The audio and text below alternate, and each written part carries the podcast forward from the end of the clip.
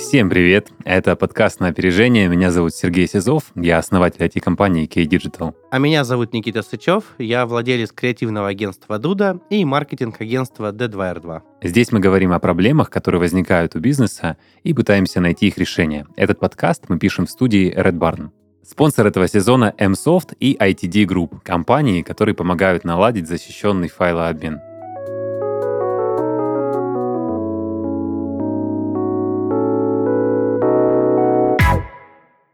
Сегодня мы будем говорить про создание единых рабочих пространств, про использование файлообменников, о том, как мы в своих компаниях обмениваемся данными, как работаем с конфиденциальными данными. А, со мной Никита. Никита, привет. Привет, привет. И с нами Александр э, на телемосте, или как это у нас называется, на удаленной связи. Александр, приветствую. Коллеги, приветствую. Мы сегодня обсуждаем вообще, как вот устроено обычно в компаниях э, удаленный доступ к данным. И вот мы до эфира с Никитой проговорили, э, что как у технических IT-компаний так и у нетехнических, которые занимаются маркетингом. И э, в целом общий запрос э, имеется всегда на передачу больших объемов данных, на э, конфиденциальность и так далее. Хотел бы с этого вопроса а, тему распаковать.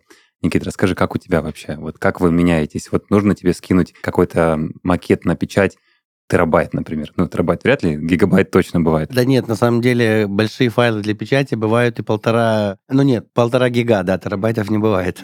Что-то задумался аж много.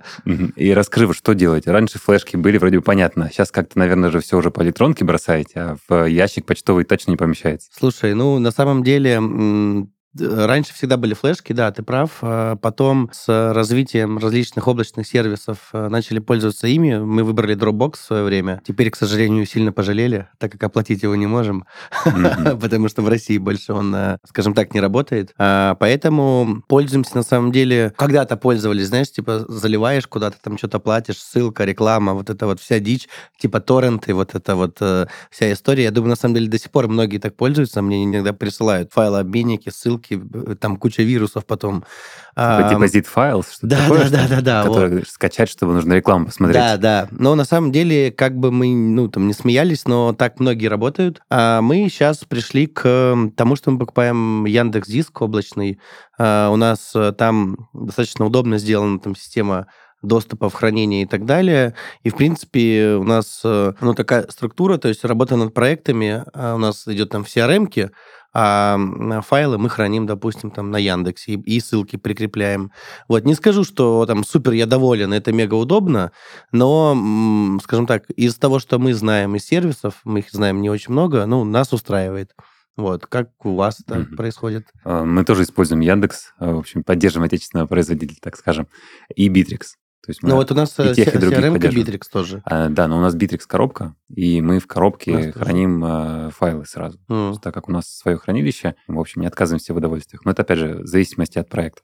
Вот в одном используем облако Яндекс, так как там мы храним в основном медиа, это вот как раз по атмосфере. У нас там терабайт облака. Нам, когда фотографы, видеографы или там прочие специалисты медийные присылают данные, мы их сразу сохраняем в Яндексе, так как единая экосистема, скажем так, единая инфраструктура, очень удобно в один клик сохранить там э, тот же реальный 5 гигабайт фотографий сразу по ссылке себе в облако. И также у нас доступ постоянно там остается. В принципе, терабайта нам пока хватает уже два года. Ну, ты знаешь, я вот сейчас вспомнил, что раньше мы вообще использовали NAS, это вот эти, когда ты два mm-hmm. жестких диска туда вставляешь, mm-hmm. и, по сути, свой сервер раскрываешь. Но он постоянно падал, постоянно крашились э, как раз-таки удаленные доступы. Вот о чем а, есть, да, смысл сегодня обсудить. Я вот знаю, что там у Александра есть какие-то интересные решения. Вот мне бы тоже очень хотелось послушать, потому что, ну вот, а, я знаю, что очень многие компании используют свой внутренний сервак, Mm-hmm. к нему делают доступы и а, через него там раздают, грубо говоря. Но вот лично у меня с этим было очень много проблем, потому что очень часто крашилась система, и у нас, скажем так, хранится около, наверное, 7 терабайт, в общем, э, документов. И, естественно, у нас очень много жестких. И когда нам нужно что-то найти, мы каждый жесткий втыкаем и ищем ну, ту или иную информацию. То есть потому что у нас там на 4, допустим, да. В итоге это дорого получается хранить Это, во-первых, очень систему. недешево, потому что сама система, там один жесткий стоил там по 20 тысяч. Угу. Ну, то есть, а, а их надо много. И а, вот, ну, мы на самом деле просто из-за того, что мы занимаемся дизайном, у нас все файлы очень большие. У нас, чтобы ты понимал, там один клиент полтора терабайта занимает только, ну вот, но мы его не удаляем. У нас есть правило, что мы удаляем через 5 лет после как перестаем с кем-то работать. Ну, угу. мало ли там, знаешь, попросят. Угу. Вот, поэтому, ну, сейчас э, Яндекс. Вот, э, поэтому, ну, и опять же, я не скажу, что мы там супер довольны. И я, я не знаю других э, сервисов. Я на самом деле имею в виду дорого именно хранить диски у себя, потому что вот эта просадка в том, чтобы пока ты подключил, пока ты получил, нашел данные, и там у тебя полдня ушло. Это дичь, это, да. Конечно, да, это дорого с точки зрения времени компании и оперативности. Поэтому, конечно, классно. А еще их можно потерять, можно нечаянно удалить, да, и автоматизацию, к сожалению, прикрутить э, к, так, к такому процессу будет сложно. Ну, вот, ребят, я вас послушал. Угу. А, на самом деле, хотел бы тоже своим опытом поделиться и своим видением. Да, давайте. А, на мой взгляд, вы на самом деле забыли еще такую, знаете, это, наверное, как страшный сон, возможно. Вы еще забыли эпоху FTP серверов, мне кажется. О, не, да, не, не забыли, Сразу да. от флешек да. перепрыгнули в Яндекс, да, а, там все эти, когда диски нарезали или когда еще что-то там выложено FTP, и дальше начинались танцы с бубном. Ну, нормально, это нормально, человеческая психика, она, да, она стресс всегда забывает. На самом деле, я хотел сказать, что, во-первых, для компактных команд которые в динамичном бизнесе работают, ну, например, все, что связано с маркетингом, digital, да, это достаточно динамичный да. бизнес и команда, но обычно это не сотни человек, а с таким суровым графиком работы, наверное, публичных файлообменников, я сейчас не буду фокусироваться, там Яндекс, это Mail.ru или там, ну, раньше были западные игроки, да, с которыми сейчас связаны разные всякие ограничения и санкционные, ну и риски вообще в целом, что эти документы потом где-то не там могут оказаться. А, их, наверное, часто бывает достаточно. Я как бы постоянно встречаюсь э, ну, на, на проектах там по внедрению, я постоянно пересекаюсь с заказчиками enterprise уровня, то есть это промышленность, это энергетика, это финансовые институты, да, где 500 тысяч, 5 тысяч, 10 тысяч сотрудников, и у них, а, опять-таки, что-то связанное с госсектором, и у них там свои задачи, то есть глобально им нужно то же самое, да, им нужно хранить где-то файлы, быстро получать к ним доступ, не забываем еще про мобильность и делиться этим контентом со своими контрагентами. Причем мы с вами вот сейчас до этого все время вспоминали, как мы кому-то отдаем а, файлы, да, а есть еще такая очень нужная задача, порой, правда, не для всех, это получать файлы от контрагентов, от наших партнеров, от исполнителей, там, от заказчиков, когда они нам какие-то свои замечания дают, логи от какой-то системы. Там немножко другой класс систем уже начинает работать, когда мы говорим про большой enterprise, потому что процесс вроде выглядит так же, но там много нюансов, там появляется очень много требований по безопасности, а, и много вопросов, связанных вообще в целом с управлением этим сервисом и администрированием. Ну, как все мы знаем, да, что для небольшого бизнеса там или среднего и для очень большого одни и те же системы, они зачастую выглядят так по-разному. есть, да. Ну, они разве не сервера все используют? Э, больше облачные какие-то решения? Очень забавно сейчас в последнее время есть термин «внутреннее облако». Да. То есть все настолько привыкли к Dropbox, Google, Яндексу и Mail.ru, что этот сервис, как бы, который в браузере, когда ты куда-то что-то закидываешь, файл какой-то, архив, и кому-то передаешь, все привычно называют его облаком, только, да, наверное, ну, более 95 или там 99% крупных российских заказчиков, э, компаний, корпораций, они это все размещают в своем периметре, на своих собственных серверах, в первую очередь э, по требованиям требованиям безопасности. Там могут быть э, коммерческая тайна, какая-то конфиденциальная информация, перс-данные. Иногда им с точки зрения закона нельзя это хранить на чужих мощностях, ну или очень сложно. А иногда это просто их внутреннее, скажем так, убеждение и неготовность это хранить на каких-то внешних ресурсах, пусть даже очень хорошо известных и там имеющих хорошую репутацию, им привычнее это. Ну, иногда и технические аспекты, там, когда они подключают это все к своей CRM, да, делают какую-то бесшовную интеграцию, там, или к какой-то своей учетной системе, там, ERP-системе, то бывает удобнее это опять-таки размещать Как это сейчас выглядит? Я вот э, помню, раньше мы брали выделенные сервера. Помните, была такая история? У Все провайд... осталось. Ну да, у провайдеров ты берешь, грубо говоря, свой выделенный сервер mm-hmm. и на нем настраиваешь там, э, допустим, файлообменник. А у меня в офисе стоял сервак, ну то есть под какие-то задачи. Я там давно с этим сталкивался, сейчас вот я облачными пользуюсь. А больших компаний, какими они пользуются? Ну вот получается у нас была такая история, что мы первое время как раз-таки, знаешь, когда еще не хочется платить, то есть компания уже формируется, есть заказы какие-то, тебе не хочется платить там подписку на какие-то там терабайты чьих-то да, чьих других, и ты думаешь, у тебя же есть там час свободного времени, ты легко поднимешь и развернешь какую-то коробочную версию у себя на своем локальном каком-то сервере. Угу. Ну вот локальное облако, о чем Александр говорит.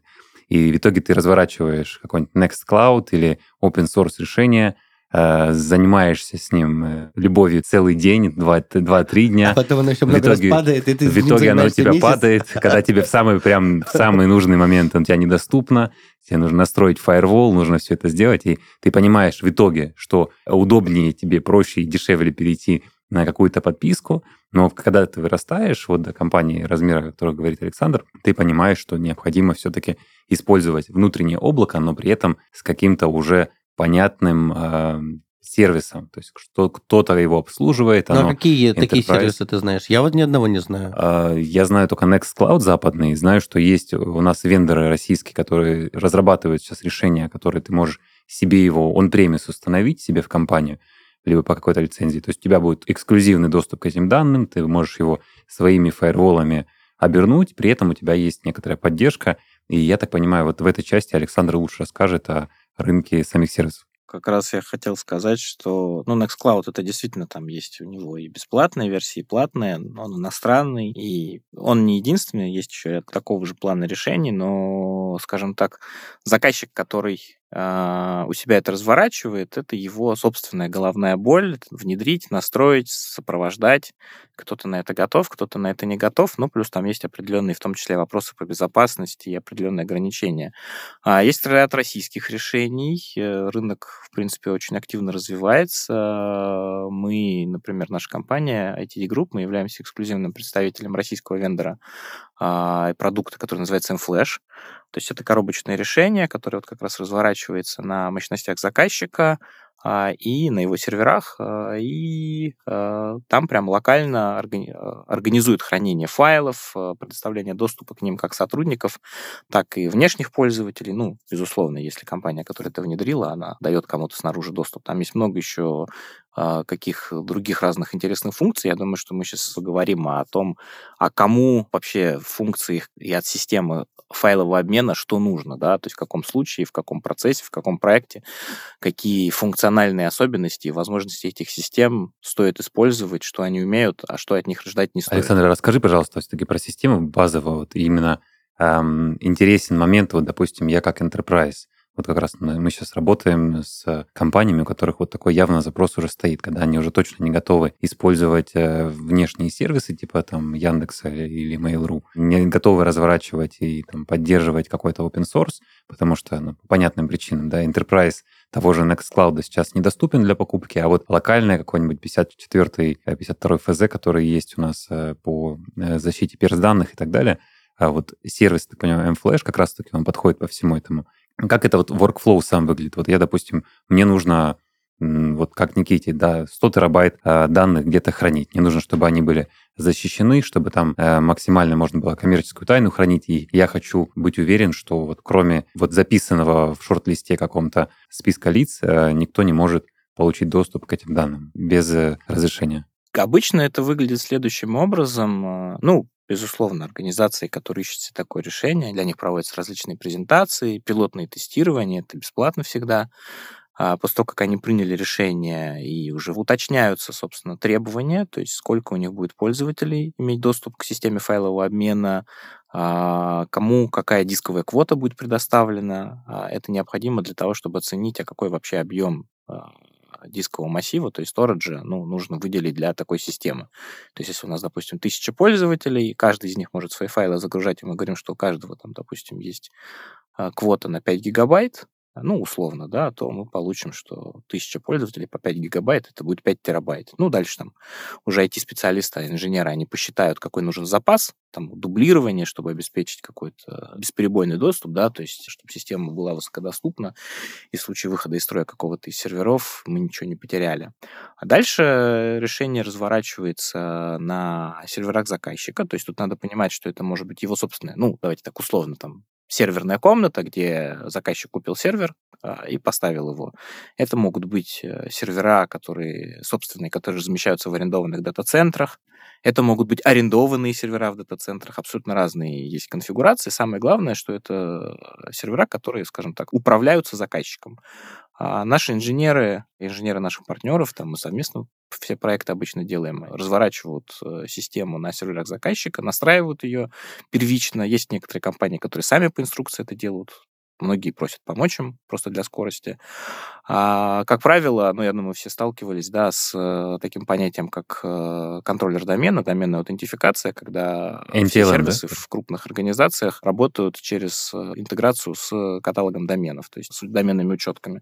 Мы точно так же наш сервис MFlash подключаем к контроллеру домена, а, и с привычным логином и паролем сотрудники, те, кому доступ соответствующий предоставлен, то есть это могут быть абсолютно не все люди, да, есть те, кому по, скажем так, долгу службы и не нужно обмениваться файлами. Вот все те, кому такой доступ компания решила предоставить, они могут войти в систему прямо через браузер, а, находясь на своем рабочем месте, там, с рабочего компьютера, видеть файлы, которые они загрузили, которые доступны им, то есть их коллеги их выложили в систему и им предоставили доступ, или файлы, которые, допустим, доступны всему отделу, всему департаменту, всей организации. Если, опять-таки, у конкретного пользователя есть э, разрешение файлы передавать наружу, то есть каким-то внешним контрагентам, а, предоставлять доступ, то он буквально так же, как, наверное, и в любом публичном файлообменнике, нажатием одной-двух кнопок мыши а, может сформировать ссылку, либо публичную, которая будет доступна всем. Ну, например, если компания проводит анализ рынка и хочет узнать, а, за какую цену поставщики готовы предложить там определенный товар часто такие запросы делают публичными, да, то есть эта ссылка, она доступна всем, у кого она есть.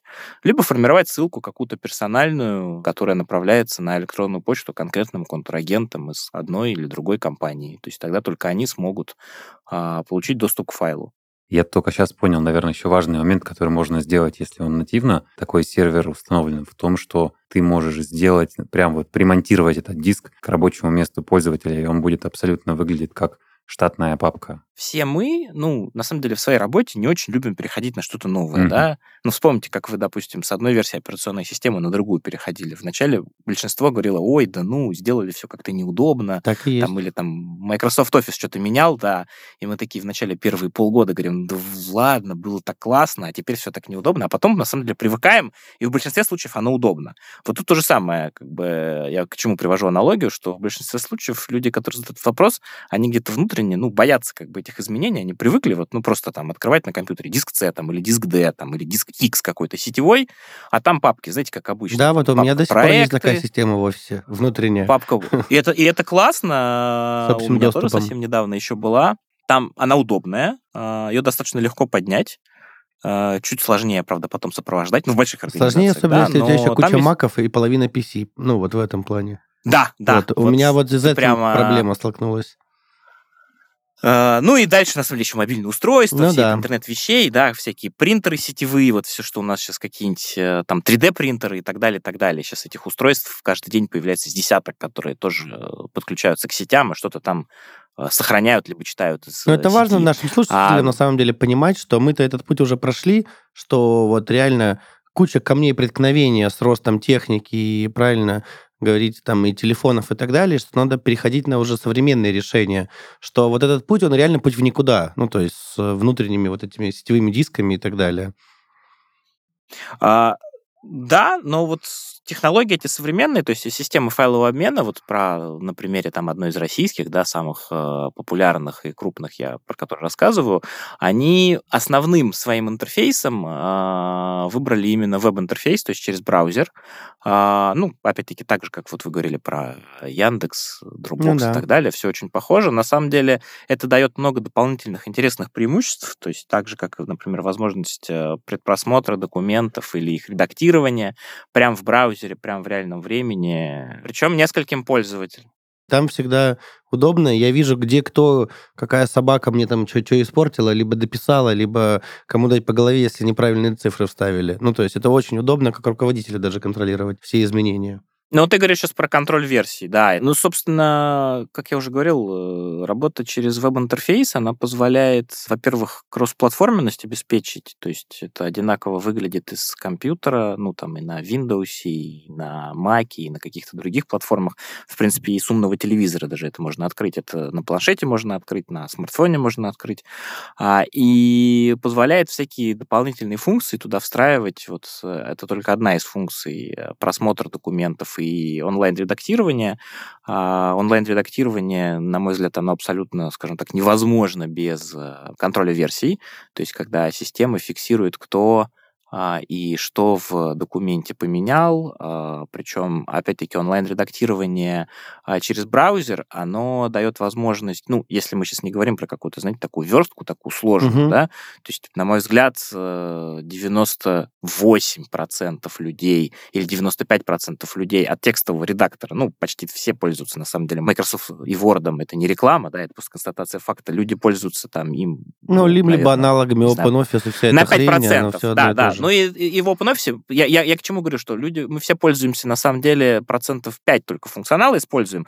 А если говорить про табличные редакторы, э, опять-таки от Microsoft или бесплатные, рядовые пользователи используют 1% функционала. У нас в компании процентов 70. Мы боги Excel просто.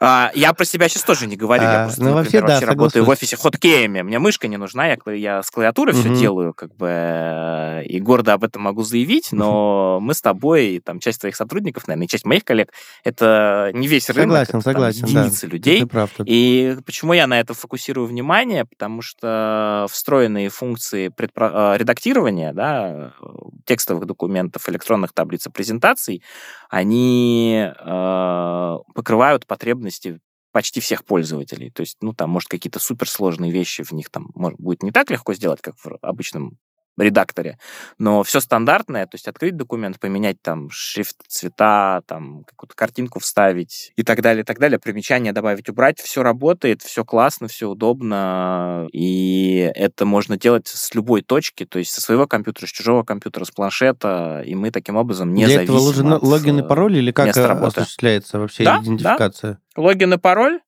и иногда двухфакторная аутентификация, все, наверное, с этим сталкивались, когда смс либо через какое-то специализированное приложение приходит э, одноразовый код, который нужно ввести.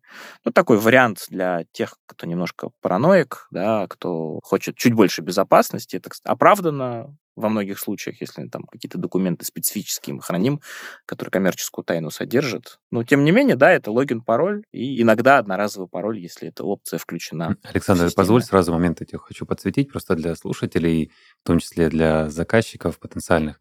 Вот э, сервис, о котором мы сейчас говорим, M-Flash, то есть там уже встроенные инструменты предпросмотра и редактирования базового и таблиц, и документов, презентации, возможно. Потому что это ключевая штука, вот почему мы пользуемся, допустим, Google Доками, и вот, к слову говоря, вы говорили про Microsoft Office, большая часть сейчас моих клиентов, и мы у себя в компании, у всех установлен Microsoft Office, мы пользуемся вот Google Доками. Удобно, быстро, версии есть. А онлайн всегда можно вместе док посмотреть, покрутить.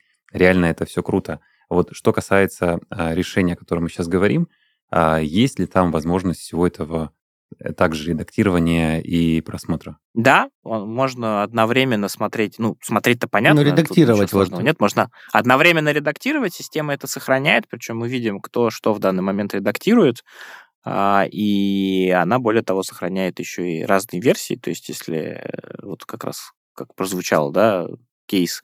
Я вечером поработал с документом, утром прихожу и смотрю, а там что-то не так. Кто-то решил его немножко улучшить и нечаянно сломал мне формулу, например, да, или стили поплыли в документе. Можно, ну, не только посмотреть, кто это сделал, и отправить его на курсы по работе с документами, но и откатить на предыдущую версию. Причем система может по умолчанию делать вообще для всех документов. Мы можем глубину хранения этих версий, а, более того, сохранить. Но на самом деле это важный момент. Э, на мой взгляд, это один из частных случаев. Э, их очень много.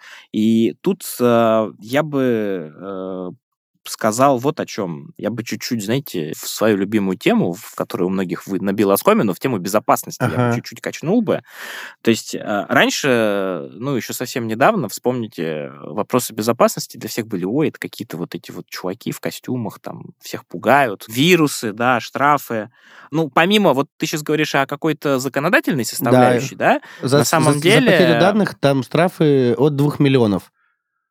Ну, за утечку, за утечку да. Данных. Это называется оборотные штрафы. То есть, если раньше это был... Там просто дичь, если ну, честно. Ну, знаете, как это... Я думаю, что давно пора, потому ну, что Ну, там что-то, ну, нереальная цифра, ну, правда.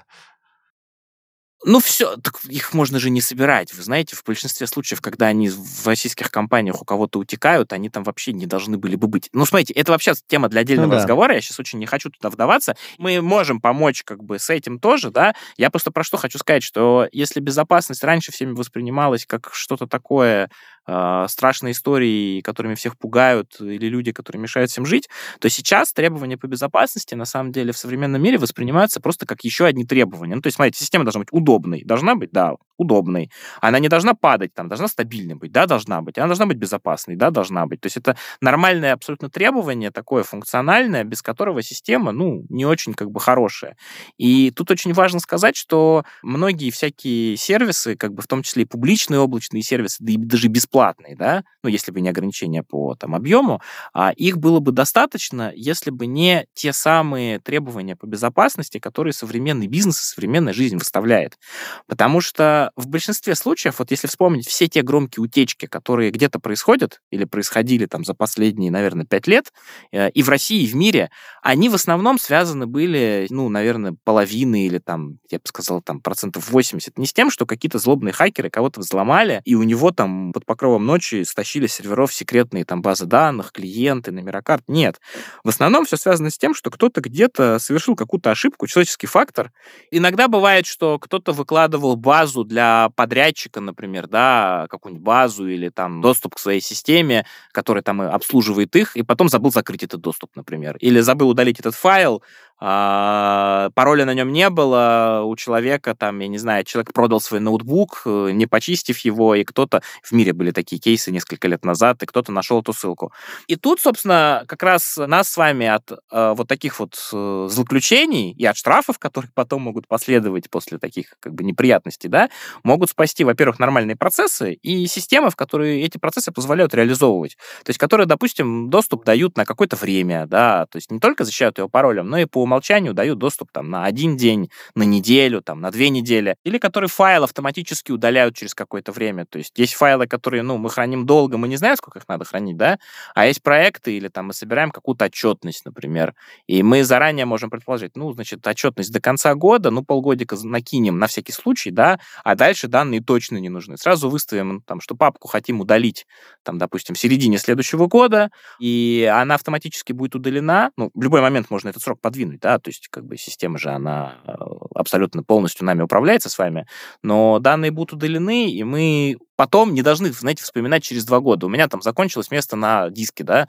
надо пойти посмотреть. Я думаю, все вы с этим сталкивались, или там почтовый ящик закончился, и сидишь, шерстишь файлы или письма там за последние 10 лет, и думаешь, а что из этого нужно, что нет. Если заранее как бы настраивать, ну, условно, потратив минуту, там, для каждого проекта некую политику хранения, вот ты говорил о том, что там 5 лет после окончания работы с заказчиком.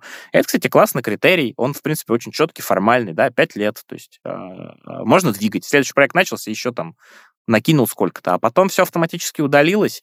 Во-первых, место освободил, и не тратишь время на Да, на и новый персонал, как бы, ему не нужно вникать, что было пять лет назад, оно само бы, ну, как бы удалялось, и все, а так... И проблем с безопасностью не будет, потому что почти, опять-таки, ну, вот по моей практике, да, за последние там пять лет, большая часть утечек, это когда кто-то куда-то, ну, зашел в какую-то папку и обнаружил, что у него есть доступ там, к документам двухлетней давности, про которые вообще все забыли. Уже никто не знает, что на этом диске лежит в этой папке, да, а там какую-нибудь отчетность собирали, там что-нибудь достаточно чувствительное, конфиденциальное, там перс-данные, что-то про деньги, про контракты, например, угу. или еще что-нибудь Класс, такое. вообще, Александр, здорово рассказываешь, прям сразу хочется себе попробовать поюзать э, сервис этот э, для своих целей.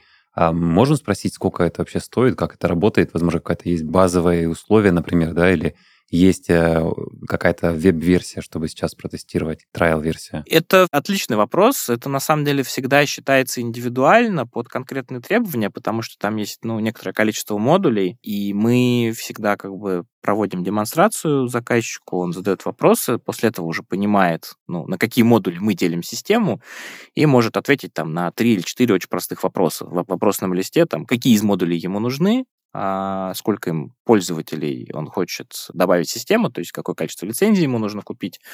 Ну, там еще буквально пара-тройка вопросов, на основании чего мы очень быстро определяем стоимость. То есть такого какого-то фиксированного, ну, невозможно как-то, да, сейчас цену сказать, потому mm-hmm. что там... Благодарю, понял. Она да. зависит от, от ряда критериев. А, это не очень дорого, можно купить эту лицензию. Обычно это вечная лицензия, небольшие компании могут себе купить подписку, а, на какую-то не, не, небольшую инсталляцию. То есть, возможно, различные варианты. Мы то есть, лицензия включает welcome. сразу саппорт. Да? То есть, можем быть уверены, что э, там, если что-то упадет, вдруг такое случится, то мы там, позвоним по номеру, и нам все сразу поднимут. Да, безусловно. Но самое главное, ну, я бы сказал так, что для начала в процессе внедрения там а, настроит, чтобы не падало, или чтобы оно восстановилось после того, как упало, да. Если будут вопросы, то, естественно, есть куда обратиться, э, скажем так, за поддержкой. Ну, все-таки ключевой момент, я бы хотел сказать, да, что мы ориентируемся на то, чтобы оно не падало, а если вдруг случилась проблема, чтобы оно восстановилось само. Здорово, Александр, спасибо. Давайте мы попробуем еще зафиналить отсюда а, те выводы. Все Я все-таки бы хотел узнать средний чек. А, ну вот если Александр не говорит. все-таки не секрет. Звони, смотри, есть сайт mflash.ru. Да, да. Ну, потому что, ну, знаешь, да, по-разному. 10 миллионов, мы такие, ну, класс, спасибо, поговорили. Рады познакомиться. Ну, я думаю, что все-таки поменьше. Я такие цены, они редко встречаются. Это для... Смотри, у нас есть сейчас конкретный вопрос. У нас есть 5 терабайт, мы их используем. А, мы вот все... Не, мы не считаем объем, а, а, потому что, вот смотри, у тебя сейчас 5 терабайт, а ты не знаешь, сколько у тебя будет завтра. Конечно, сколько у тебя да. будет сотрудников, ты еще можешь предположить, потому что, ну, это же зарплата, ты вряд ли как бы внезапно, там, неожиданно там со 100 человек сделаешь 500 или наоборот, да? А вот сколько, это как бы ты этим управляешь как руководитель, а вот с объемом своих хранилищ ты как бы, ну, их намного сложнее посчитать, поэтому мы на них на самом деле не ориентируемся, и за них платить не надо, ну, только за жесткие диски, естественно, их надо покупать. Ты же их внутри То есть мы ориентируемся в первую очередь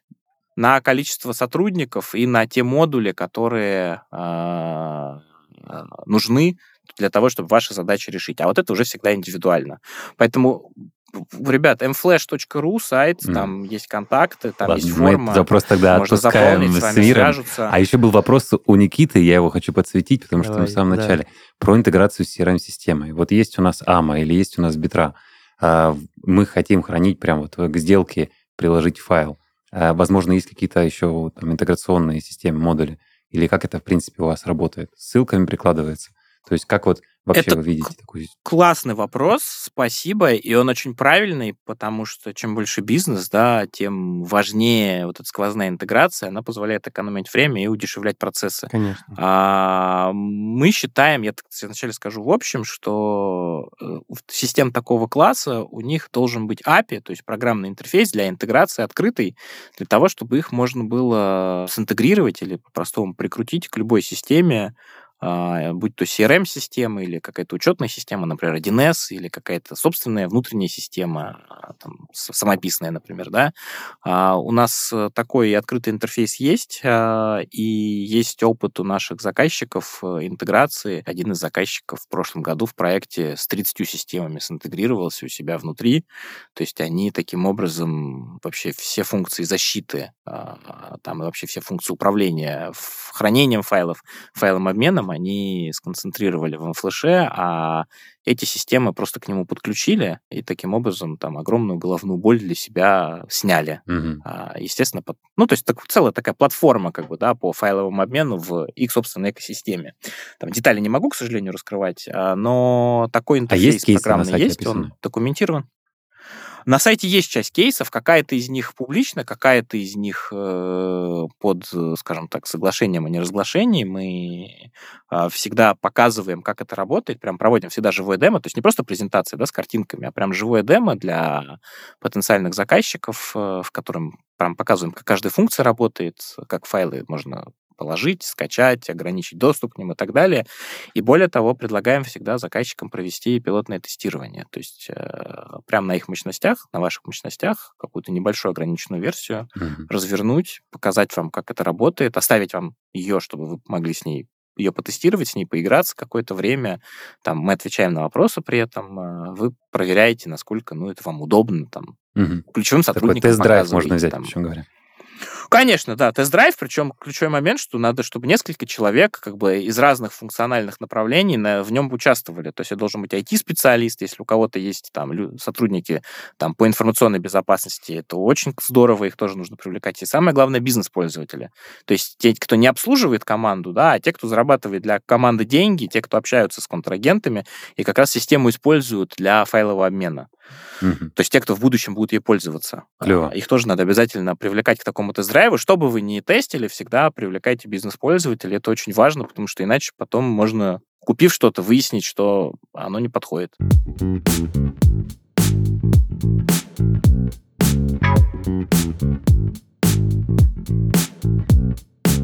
Надежная корпоративная почта — это не стареющая классика деловой коммуникации. С помощью email до сих пор передают самую важную корпоративную информацию — письма, документы, договоры. Однако недостатки этого способа связи знакомы должно быть абсолютно каждой компании. Переполненные ящики, лимиты на объем вложений и невозможность передать тяжелые файлы. Почта довольно архаичный, но все еще популярный инструмент коммуникации, который можно и нужно модернизировать. Как это сделать, знают наши друзья из компании MSoft.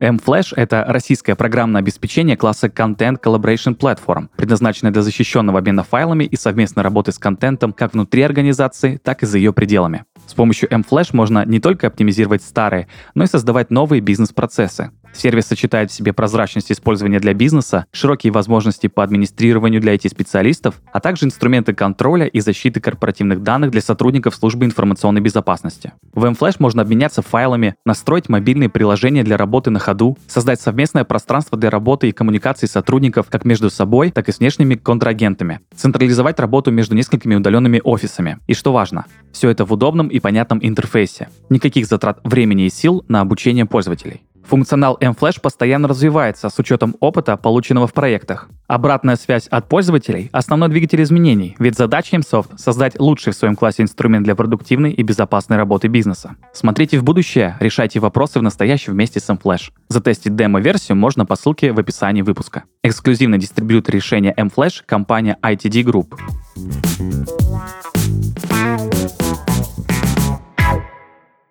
Друзья, давайте мы попробуем э, как-то перенести, экстраполировать те полученные сейчас инсайты, которые мы обсуждали, для того, чтобы каждому слушателю, который э, уже использует свое хранилище, планирует переходить в mFlash или упорно и настойчиво будет продолжать использовать э, те сервисы, которые он использует, э, какие-то техники безопасности и техники, возможно, облегчения из наших компаний, из нашего опыта, которые можно перенести прямо себе вот сегодня и сейчас – встроить. Вот прозвучала у нас а, двухфакторная авторизация. Для кого-то это паранойя, для кого-то это единственно возможный стандарт. И если двухфакторной авторизации нет, все равно, что пароля нет ну, да. для кого-то. Поэтому я думаю, это важный момент.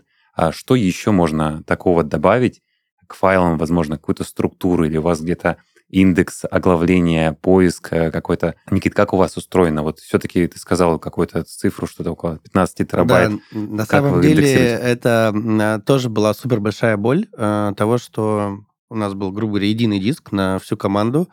Э, каждый сотрудник сохранял файлы, как он хочет. Ну, это вечная проблема. А ты понимаешь, что такое, там, не знаю, дизайн-проект? Это отдельно шрифты, это отдельно там э, э, векторные изображения, отдельно растер там, и так далее и тому подобное. И на самом деле э, сейчас у нас настроено следующим образом. Мы сделали инструкцию, в том же в Битриксе, соответственно, и когда мы даем доступ к Яндекс хранению нашему, сначала надо пройти инструкцию, где четко написано, как мы сохраняем папки, как их называем, Потому что что-то потом найти, вот то, что, знаешь, было там у нас 10 лет назад, это сейчас, вот как вы вначале говорили, иногда по полдня мы жесткие поменяли и ищем файл.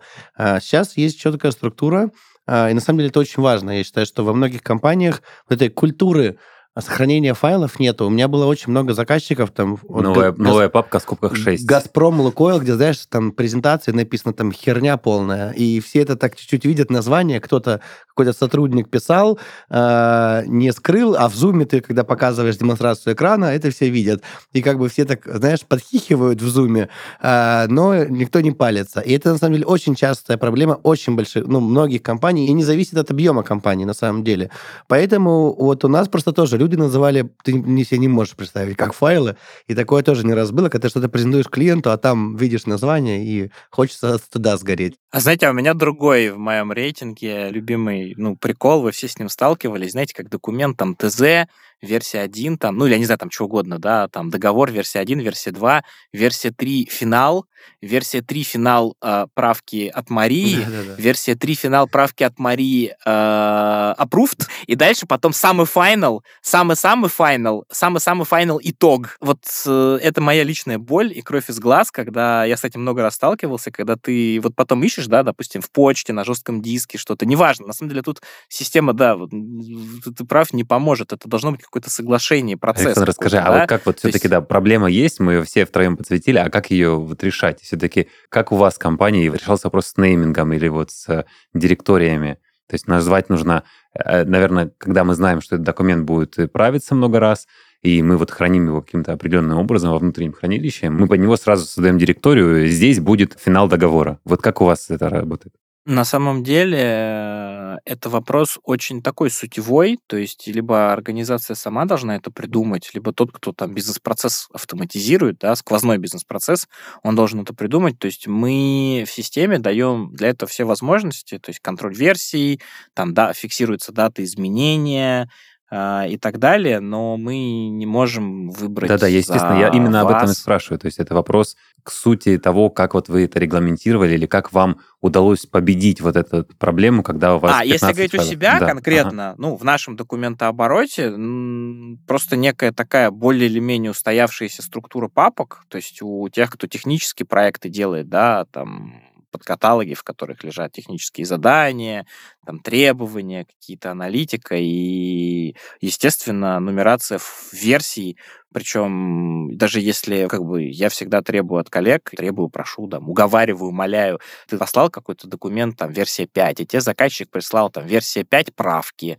версия 5 правки от ВА или там Петра Сергеевича, то возьми сразу при сохранении, переименуй его версию 6. Но это же компьютер, там цифрок много можно писать, это денег не стоит. Пусть будет версия 589 в итоге через месяц, ничего страшного. Если за день будет 100 версий, тоже ничего страшного, просто надо потом почистить в какой-то момент через год годик, когда ты, или через полгодика, через неделю, когда ты поймешь, что старые тебе не нужны. Но, знаете, меня за последние 10 лет столько раз спасала вот эта вот, скажем так, придирчивость, когда я просто открывал, вижу историю, четко вижу по номерам, что в какой момент кто делал, и это мне экономило, не знаю, недели времени в совокупности за последние лет 10, наверное. Но это такой, это просто личный опыт, тут у каждого может быть что-то свое, потому что если ты в CRM, допустим, да, у тебя есть классическая там кнопка «Прикрепи договор», ты туда какую-то версию прикрепил, неважно, как она называется, в CRM по кнопке «Договор» будет болтаться именно этот документ. Там акт, счет, не знаю, техническое задание, там, ну, какие-то соответствующие документы какой-то роли, да, а, а кто-то этого не делает и просто хранит это все скопом, и там по названию документа уже надо понять, что это. Кто-то включает номер проекта в название. Там мы всегда включаем у себя название клиента. И стараемся, кстати, и в e-mail название клиента включать, ну, когда мы работаем с клиентами, чтобы было быстро понятно, там, что за клиент, что ну, за да, проект. мы называем, переписки. кстати, вот у нас свой нейминг э, стандартный. Название э, нашей компании, название компании клиента, э, дата, э, и название документа, и если есть версия документа после этого. Пусть это получается две строчки, но эти две строчки, во-первых, они хорошо ищутся Finder ом э, в поиске, да, или там э, в поиске даже Windows или где угодно, и это занимает там 3 секунды наименовать документ, но зато очень сильно упрощает. Ну и, в принципе, предыдущие версии я так стараюсь как-то их сразу прибирать тоже в единую какую-то корзину. Коллеги, а еще вот такой вопрос. Коллеги, потому что мы еще все тут технически подкованные. Да, у меня, кстати, образование еще в технической информационной безопасности, поэтому для меня это особенно такой животрепещущий вопрос касательно вот конфиденциальности передачи персональных данных. Э, вот у нас NDA много раз прозвучали здесь. А как, а, Никит, сейчас как у вас это происходит, а, передача вот файлов под NDA? То есть есть ли у вас э, какой-то гриф или, может, сургутную печать вы ставите, такую красную, э, конфиденциально, после прочтения сжечь? То есть как это происходит? Нет, у нас есть просто договора NDA о неразглашении данных с клиентами. Большая часть клиентов даже не присылает ТЗ без NDA. Сначала NDA, потом присылают сам проект. Файлы передаются по-разному. Либо мы к ним в CRM-ку загружаем, ну, то есть они дают ссылку. Это вот э, о чем как раз сегодня обсуждали. Одно дело, когда ты делишься файлами, а другое, когда тебе надо получать их. Тоже такая немаловажная проблема, когда у тебя твой Яндекс Диск не так удобно, например, с этим. Понимаешь, да, если тебе должны присылать много файлов. Тоже такая важная проблема. Вот. Эм, ну, либо мы передаем по старинке на флешке ну, там, и делаем ссылку, но мы говорим, что ссылку там делаем на несколько дней и потом удаляем, чтобы они себе скачали, и она осталась у клиента. Вот, э, ну, то есть в таком случае. У нас еще такая договоренность, если мы передаем файлы даже внутри компании или с клиентами в Телеграме, то мы их удаляем тоже. То есть прям сообщаем, что файлы будут удаляться сразу вот после получения, угу. и мы их из переписки, так как есть возможность удалить их с двух сторон, ну, да. также удаляем и файлы, и если пароли передаются таким образом, тоже мы их сразу сразу же удаляем и ставим в известность клиента, что здесь вы их найти не сможете. Угу. Переписывайте желательно их не на стикеры на монитор, ну, логично, а да. куда-то в менеджер паролей.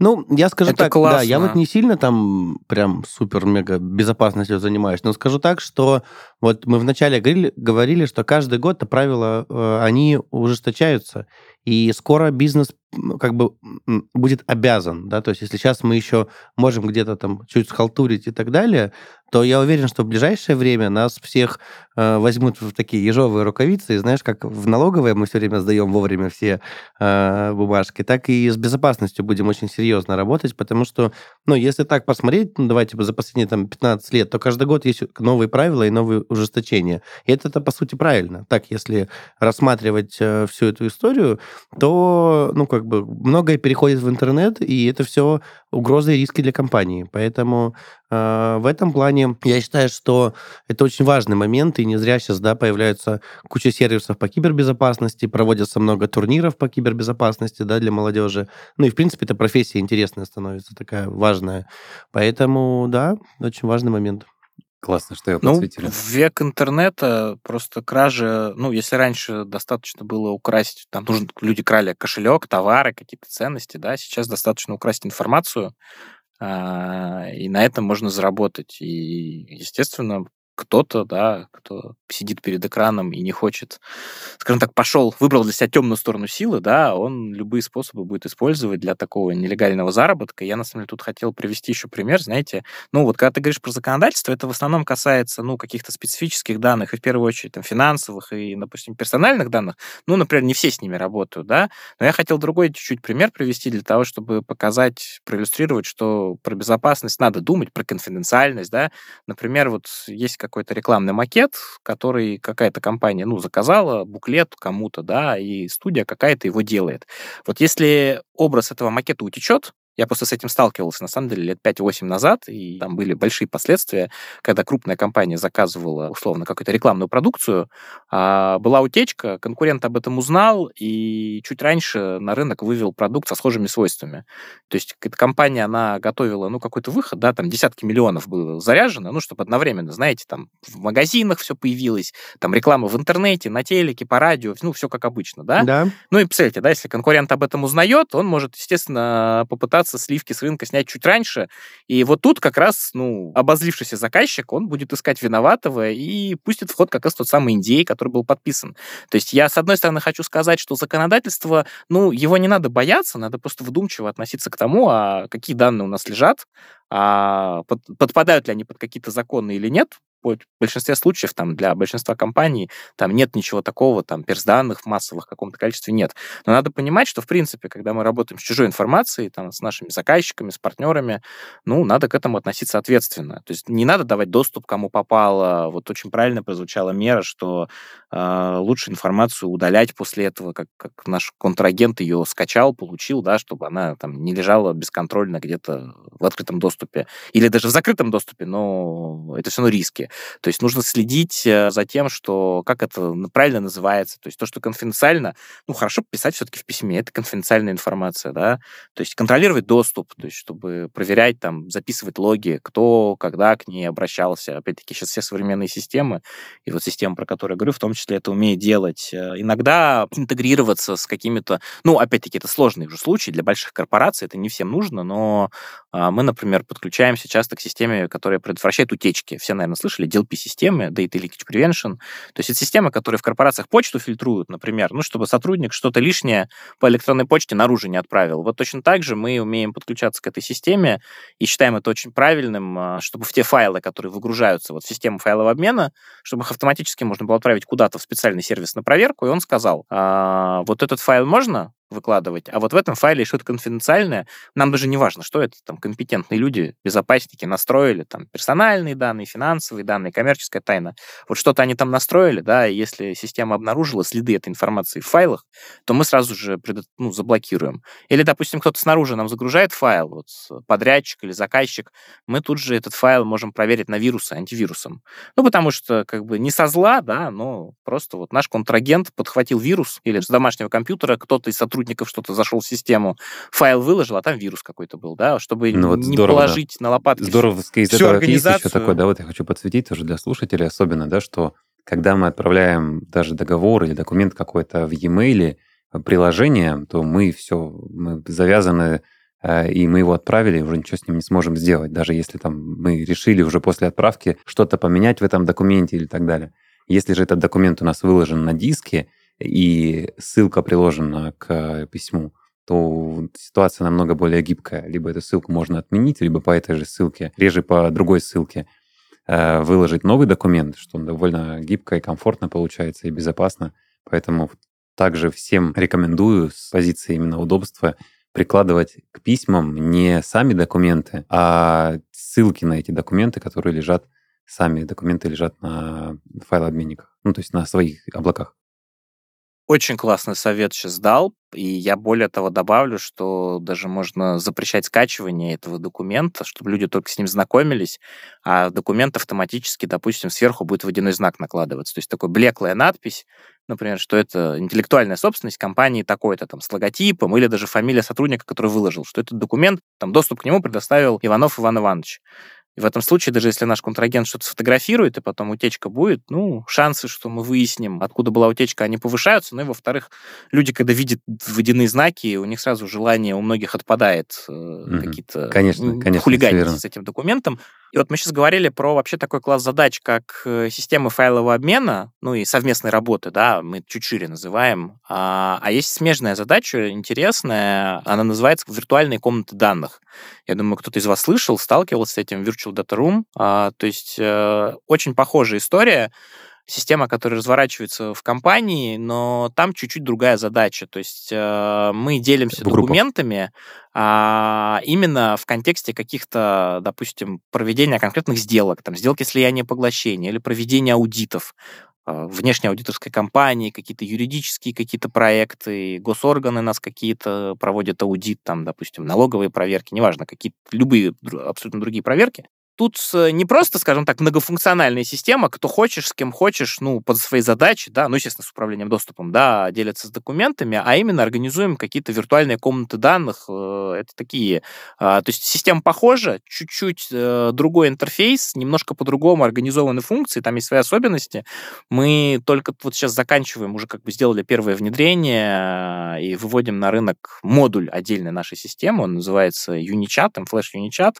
А, очень интересная интересная штука. На самом деле в России, во-первых, open source предложений нет вообще. Ну, как вы понимаете, да, в таких задачах там как бы документы обычно всегда уже конфиденциальные, а, и в Яндекс Диск ни одна компания или там при всем моем уважении к этому сервису, да, ни одна компания уже не захочет такие файлы выкладывать, а, и аналогов как бы вот этого нашего решения нет российских. Поэтому тоже советую обратить внимание, кому-то может быть полезно. Ну, это, как знаешь, сейчас это электронный документооборот, это mm-hmm. просто божественно. Да, ну, то есть, э, пользуемся такая, так, ну, сбис, вот эта вся история, ну, да, очень мы диадоком пользуемся тоже. Да, ну вот, мне кажется, вот... Э, а 10 лет назад казалось какой-то да, ненужной вот, штукой. Вот. Да, а при этом сейчас, ну, это просто ну, у нас очень много городов, и это, я не представляю, если честно, жизнь без этого. Мне кажется, все бухгалтера прям, уху, знаешь, такие... Ликуют. Дискотека у них была. Ну, к этому мы все придем со всеми этими сервисами и с обменом файлами, вот с подписанием документов уже пришли. Я думаю, там еще чуть-чуть, и у нас уже вообще, ну, взаимодействие с госорганами уже там целиком почти ушло, да, с банками почти целиком ушло взаимодействие там в интернет, поэтому прогресс не стоит на месте, я думаю, еще лет пять, и все рутинные процессы мы сможем так упростить. Тут вопрос, что ну, надо уже пробовать внедрять, а не потом в последний вагон э, впрыгивать и судорожно-образно что-то делать. Самое, в общем, важное, храните свои файлы безопасно, потому что есть люди, которые делятся на две категории. Те, которые не делают бэкапы, и те, которые теперь делают. И храните файлы безопасно, э, защищайте свои аккаунты паролями. А можно я добавлю? Наименуйте, все хорошо. А ты знаешь, те, а те, которые э, уже делают бэкапы, делятся тоже на две категории. Те, которые еще не тестируют бэкапы, и те, которые уже тестируют. Ну да, в общем. Меня, меня один умудренный опытом э, системный администратор научил несколько лет назад вот этой второй части, малоизвестной. Актуалочка. А, спасибо большое за подкаст. Было классно, интересно, полезно. Надеюсь, э, всем еще и слушателям нашим. Давайте общаться на эту тему. Всем удобных, безопасных сервисов и классной работы и рабочих процессов. Это был подкаст на опережение. Слушайте нас на всех платформах, ставьте лайки и, конечно же, комментируйте. Всем пока. Всем пока.